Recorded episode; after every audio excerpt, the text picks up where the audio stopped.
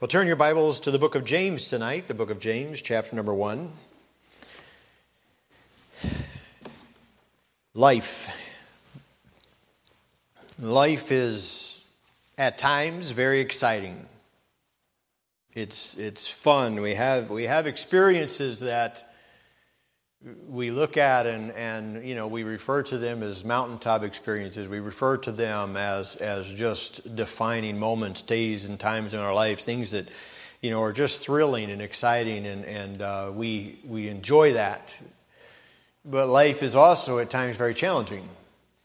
And uh, we can't live on the mountaintop. I think one of the challenges of today's society is that people have lost the ability to go through the valley. Um, they, they've not learned how to do that. Maybe because of the softness of our society, um, you know, uh, because everything's been handed to us, or I, I, don't know what it is exactly, but there's, they just, they don't know how to have a bad day without losing it, you know, without uh, you know, just, oh, life's coming to an end and, and woe is me. And, and we need to learn how to take the valleys and the mountaintops. That, that is part of life. There's no life, it, it, it rains on the just and the unjust. There's no life that's without trouble. There's, we all experience and have times of joy and excitement. I mean, you know, John, he's gonna him and Stephanie, you know, come December, and have a new baby in their home. You know, they're exciting days. Man, those are fun.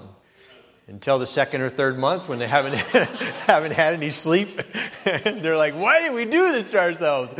Uh, you know, the challenging times too. You know, uh, so you have you have both sides of it, and that that's part of life. And and you know, God forbid, but the time the child gets sick, and you're you're so concerned for them and, and consumed and burdened about that, and, and it becomes heavy, the weight of it, and, and you just have challenges. And the thing about this book, the book of James, that I love, and I'm going to preach a few messages that kind of I, I've entitled Practical Lessons from James.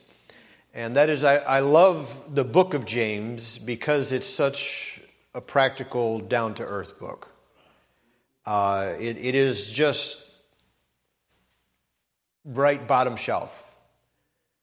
And uh, I, I enjoy that. It's straightforward. In the life that we have, that we get to live, we have the exciting times and we have the challenging times, but in this life, some of the joys are that we talked about this morning is that we don't have to walk through it alone. We have the family of God with us. But not only that, as a Christian, we have the Spirit of God to guide us and to comfort us. At a times in those hours when no words that any man could say, no, no arm around the shoulder, no, uh, you know, nobody else's presence, but the Spirit of God comes and brings comfort. And we have the Word of God, this book, that guides us. We have these things that help us in this life. And the book of James is kind of a very practical look at life. This evening, just beginning with chapter number one, keying in towards the later part of the chapter, but beginning with chapter number one, we're going to just learning, learning to live, learning to live in light of the fact that there's good days, there's bad days, there's, there's fun times, there's challenging times, but as Christians, we need to learn how to live, and James gets us some very practical truths with regards to that. For, beloved, it's by following the word of truth that we are able to avoid the snares of Satan.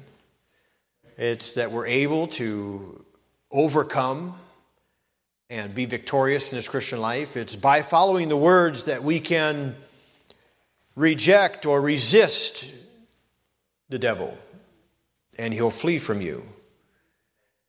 Uh, it is as we meditate and memorize the Word of God that we're strengthened and enlightened, and we're able to say yes to the Spirit and no to the flesh. That's the joy of it. It takes applying the word It takes making the word part of our life. It takes living that word out. And James gives us practical instruction on how to do that. James doesn't spend a lot of time dealing with uh, deep theological truths. There's a place for those. But James is just straightforward, talking to the believer that has right doctrine, but he says how to live right. And if we're going to live right, if we're going to live this book, which is what we're supposed to be doing, I see three truths here that it takes. And first of all, it takes a surrendered attitude. In James chapter 1, we see verses 1 through 3, he says, And James, a servant of God, of the Lord Jesus Christ, to the 12 tribes which are scattered abroad, greeting. My brethren, count it all joy when you fall into diverse temptations, knowing this, that the trying of your faith worketh patience. What was I saying? You've got some good days and some bad days. you got some challenging times and some and some fun times, beloved. Life, by and large, is a lot of tough days, and you have to learn how to live through those in the will of God. It tells us here that we're going to endure some hard times. And we know that in theory. If you ask anybody about it, they would state it themselves that, yeah, I know there's bad days. I know we're going to deal with some hard times. I know that it rains on everybody. But in practicality, we're hoping or expecting it to actually miss us. You know, like when the storm's coming through and you're hoping that the storm misses you, right?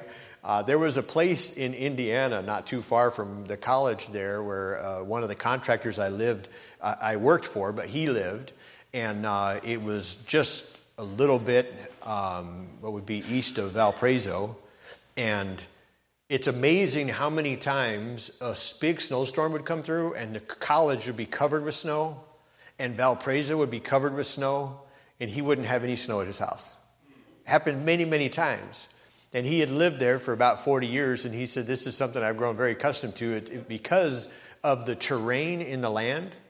He said the wind rises, and there, there's like a huge, you, you don't see it when you're living there, you, you got to get a satellite view, but you can see it how it causes the storm to just move around. And the thing is, as we, a lot of times in our lives, we're just hoping or expecting that the storm or the challenge is going to miss us. We're not going to have to deal with that but we need to learn how to live through it. You see, these saints were scattered abroad. Can anybody tell me why they were scattered? Do you remember? Persecution.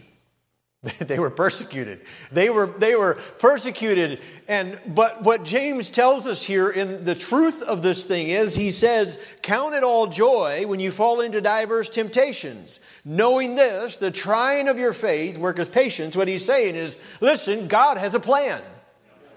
And you can count it all joy because in your diverse temptations, in, in your multitude of trouble, in the persecutions that, that you are going through, I know you guys are scattered all abroad. I know it's persecution that pushed you there, but understand this that's God's plan.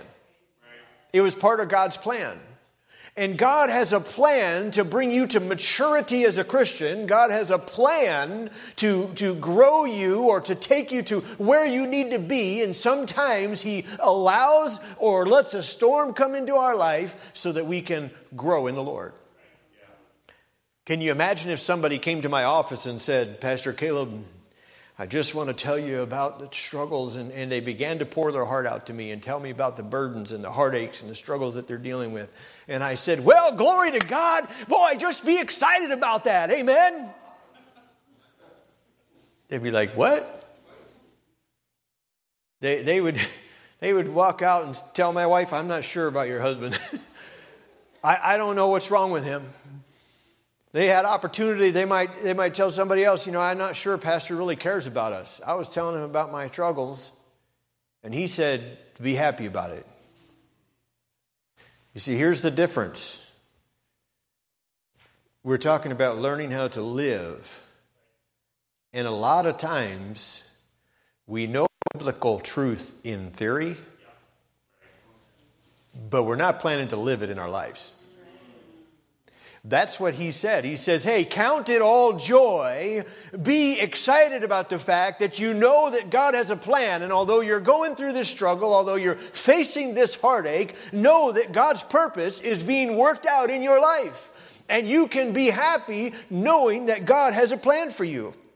Remember it. God is growing you. The very trying of your faith is what brings you to maturity as a Christian. The best attitude as a Christian is a surrendered attitude.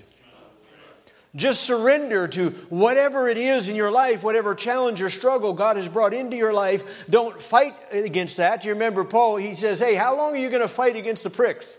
He's saying, I've been trying to get you, I've been trying to call you to me, and you've been fighting it. And finally, Paul surrendered, and Paul learned that lesson well. You remember Paul's testimony over in Corinthians, chapter number 12, verses 7 through 10, he says, Unless I should be exalted above measure, through the abundance of revelations, there was given to me a thorn in the flesh. The messenger of Satan to buffet me, lest I should be exalted above measure. For this thing I besought the Lord thrice, that it might depart from me. And he said unto me, My grace is sufficient for thee. My strength is made perfect in weakness. Most gladly do you hear him saying, Rejoice, therefore? Most gladly, therefore, will I rather glory in my infirmities, that the power of Christ may rest upon me. Therefore, I take pleasure in infirmities, infirmities, in reproaches, in necessities, in persecutions, and distresses, for Christ's sake.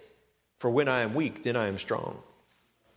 Paul was saying, I've learned how to live what the book says, understanding that God has a plan I've learned that the thorn in the flesh is for a purpose and that God's grace is sufficient to help me through it. He says, I've learned to just submit to what God's doing in my life. And through that, he learned that although he was weak, he was strong.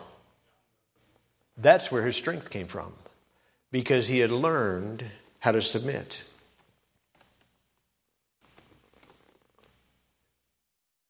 How do you respond when life throws you a curveball? James tells us down in verse number 19, in verse 20, he says, Wherefore, my beloved brethren, let every man be swift to hear and slow to speak and slow to wrath. For the wrath of man worketh not the righteousness of God. Now, we recently have dealt with how to overcome anger. We're not dealing with that tonight, but in light of this topic this evening, what he's saying is you're getting angry about the curveball, you're getting angry and having wrath about what God has allowed or brought into your life, it is not working what God wants to work out and through in your life. You are hindering, the, what, you're not submitted to what God wants to do and the work that He wants to accomplish in your life. You're losing the benefit of having to go through that storm because your wrath is not accomplishing the purpose. It worketh not the righteousness of God. So he's saying, don't get mad about it. Surrender to what God is trying to do. The best attitude a Christian can have is a surrendered attitude. The best lifestyle a Christian can have is a separated one. Is a separated one. He says in verse number 21, he says, Wherefore lay apart all filthiness and superfluity of naughtiness, and receive with meekness the engrafted word which is able to save your souls. One day, beloved, we're going to be made like him. One day, this old flesh is going to be gone. Between now and then, it is our job, our responsibility to lay apart some things. He says, Wherefore, lay apart all filthiness and superfluity. I told Mary this afternoon, I said, I like that word, superfluity. It's just a fun word, you know, superfluity. uh, you, we're, we're to lay apart those things. You know, beloved, it's sad that when America got religion, it lost its relationship with God. It's amazing that we can have so many mega churches today And we have churches in almost every city in excess of 2,000 members and plus. We've got some churches that are running 5, 10, 15, 20,000 members. Lakewood Church, you know, Joel Osteen's group, uh, 45,000 members. But it's amazing, beloved, that although we have all this religion, and religion may be on the rise, righteousness is on the chopping block. Righteousness is being neglected and forgotten. Crime and wickedness is running rampant.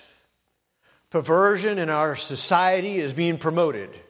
Drug addiction and alcoholism is prolific. The killing of the unborn, the innocent, is said to be a choice. How can this horror be so prevalent in society when religion is so popular? Is because religion is Satan's replacement for salvation. You see, beloved, religion doesn't change a man. True saving faith brings a separated lifestyle. It, it, it, motivates you, and you determine and decide that there's some things that you will gladly lay apart, that you will gladly let go. Education tries to enlighten men, religion tries to improve men, but Christ transforms men. A transformed man does not have a hard time laying apart some things. He says in Hebrews chapter 12, verse number 1 Wherefore, seeing we are compassed about with so great a cloud of witnesses, let us, what's the next two words? Lay aside. There's some things that we're to lay aside. There's some weights we're to lay aside. And every sin that does so easily beset us. There's some things we're to lay apart that we're not to let be a part of our life. We're talking about living the Word, learning how to live the Word and be what God wants us to be as Christians. He says, lay aside all filthiness. Beloved, those things which defile the body defile the soul. God wants us to be clean vessels, fit for the Master's use. He says, lay aside all superfluity of naughtiness Superfluity is abundance. The abundance. Naughtiness is literally means wickedness. The abundance of wickedness. That is the remnants of wickedness which were once abundant in your life are to no longer have any part there. We are to bring about true change in our life and lay those things aside.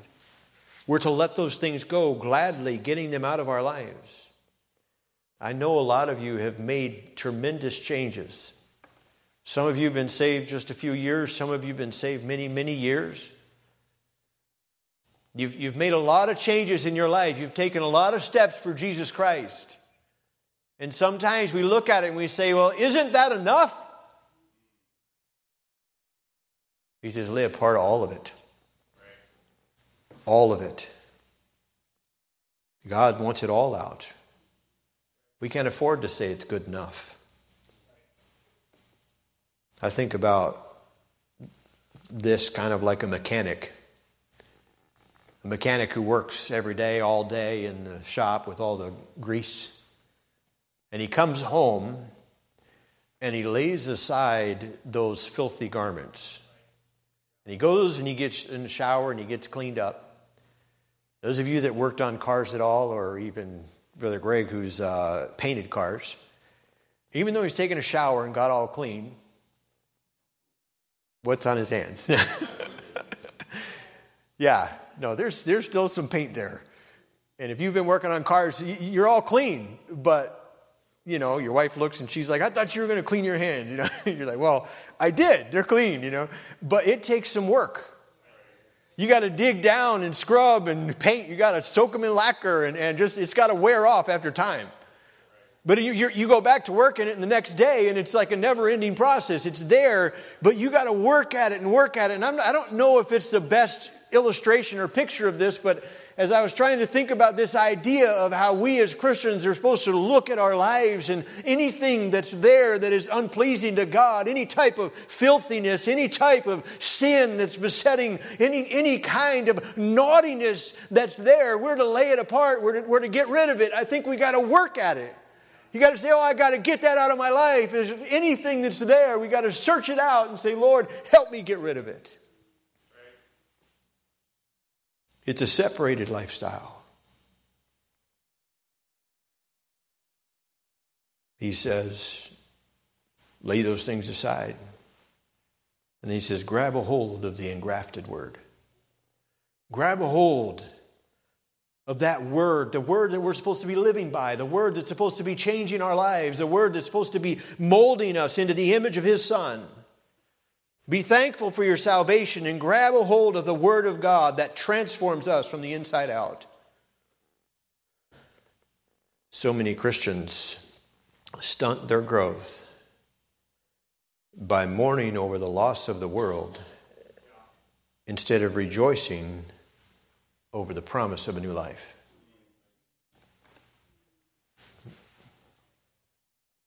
Brother Joe said it in his testimony. You know, when you get saved and you come to Christ, you know, essentially is somebody that has the right spirit, the right heart, it's really not a matter of giving up these things. It just happens because you don't want those things in your life anymore.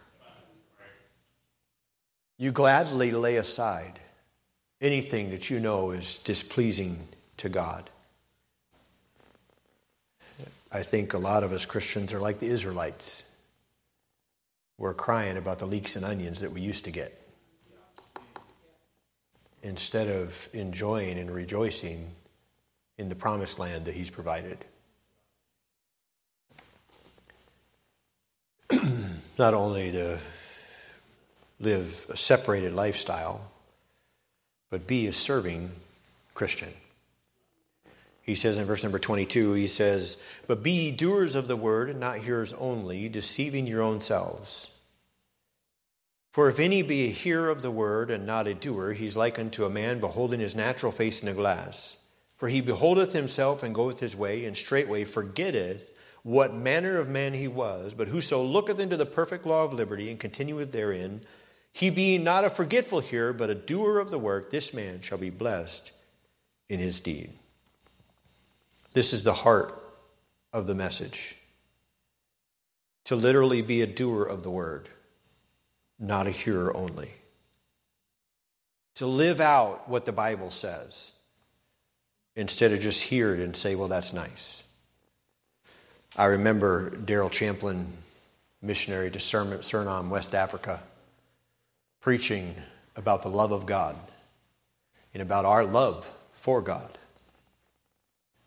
And he described the fact that there are many, many Christians who are Psalms 23 Christians. There are many Christians who hold to Psalms 23 and they put it on their wall and they memorize it and they can quote it and they're a Psalms 23 Christian, but he said there are pitifully few who are Psalms 24 Christians. After spending a lifetime on the mission field, He said, Oh, everybody wants to be a Psalms 23 Christian. He's, but, but, but in Psalms chapter 24, he said, Lift up your heads, O ye gates, and be ye lifted up, ye everlasting doors, and the King of glory shall come in. Who is this King of glory? The Lord strong and mighty, the Lord mighty in battle. He said, This is God's call to arms. This is your putting down your pillow and picking up your cross. This is you moving on to the mission field or going out soul winning or doing what God wants you to do. It's saying, I'm not just a Psalms 23 Christian and oh, I'm glad that He's there with me through the valley of the shadow of death. But while I'm alive and while I'm living, I will pick up my sword. I will march into battle with my Lord and Savior to help conquer this world for Him. He said, pitifully few Christians are Psalms 24 Christians. Living the Word. learning how to live, to do what the Bible says. To hear the word of God and not do it is to deceive yourself. And our pews today are full of Christians who are deceived. The word deceiveth there literally means to cheat. That's the sad thing. Is we're cheating ourselves. We're cheating ourselves of what we could have in Christ. What we could know of the joy of the Lord. But we don't do it because we're not living the word. He says there in verse number 25, he says, But whoso looketh into the perfect law of liberty and continueth therein, he being not a forgetful hearer, but a doer of the work, this man shall be blessed in his deed. Shall be happy. Going to be happy. Blessed, blessed by God. Happy in his deed. Looking into the law of liberty. That word looketh there means to inspect carefully, to look into the law of liberty. You know, the world and the carnal Christian looks at the committed doer of the word and thinks they're not happy. But the difference, but the, in all actuality, the man is happy. That's what the Bible says. That you will be happy if you do the word. You want to be happy? Do what the book says. I've talked to Christians who are miserable. They're just miserable as Christians, miserable in Christ, but they're not following the book. I'm saying by their own testimony. You ask them, talk to them, you get into it a little bit with them, and you find out they have no walk with God. They're not spending a daily time in, in searching of the scriptures and trying to follow the Lord. You dig in a little bit and get them to get honest with you, and you find out that they've been watching things on the internet or on TV that it's not pleasing to God, that they know they shouldn't be watching. They've got besetting sin in their life that they're letting remain there, that they're not doing anything about. They're not faithful to God's house. And they're miserable. And, and they want some type of, of magic fix, like let's just fix this. What can we do? Well, the magic is, is live what God said, do what God said in His Word, and you'll be happy. You'll have the joy of the Lord, and it will be your strength. Live the word, not just listen to it. Too many Christians feel like they're just auditing the class. You know, when you're auditing a class, you're not too worried about it. Doesn't really matter because I'm not going to be tested on this anyway. If I get some of it, I get it. If I don't, I don't. It's not, I mean, whatever. I'm just auditing this. And a lot of Christians are living their Christian life just auditing the class, just getting what they can, but not really looking into the Word, not really learning it, not really trying to apply it to live and be what God wants us to be. We say last, lastly this evening a sincerity of heart. In verses 26 and 27, he says, If any man among you seem to be religious, he says, if it, he didn't say you are, he says, if you seem to be religious, and bridleth not his tongue, but deceiveth his own heart. This man's religion is vain. Pure religion and undefiled before God. And the Father is this to visit the fatherless and the widows in their affliction and to keep himself unspotted from the world. Here he is literally describing the difference between a religion and relationship. Religion doesn't change you, but a relationship with Christ that you allow to work in your heart brings about change in your life. He says literally, if there's somebody among you that seems to be religious, they carry their Bible, they come to church, they talk a big talk, but he's saying, and they can't control their tongue, their religion is vain. What he's saying is just walking with, around with the Bible and wearing a shirt and tie and coming to church doesn't make you a Christian. He's saying it's when we let this book change this. That's when our religion is making a difference in our life.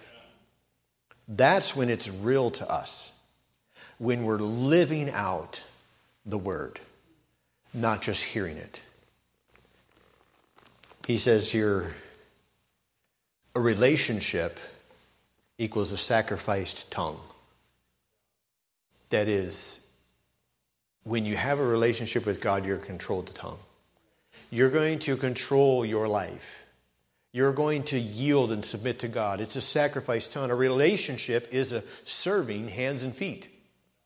He describes here that you're going to visit the fatherless and the widows in their affliction to keep himself unspotted from the world. A relationship equals a separated life. That's what happens when we're in sincerity doing what God wants us to do. We need to let this book change us. Learning how to live in this world, and we need all the help we can get. But we live surrendered, a surrendered attitude, a separated lifestyle, a serving spirit.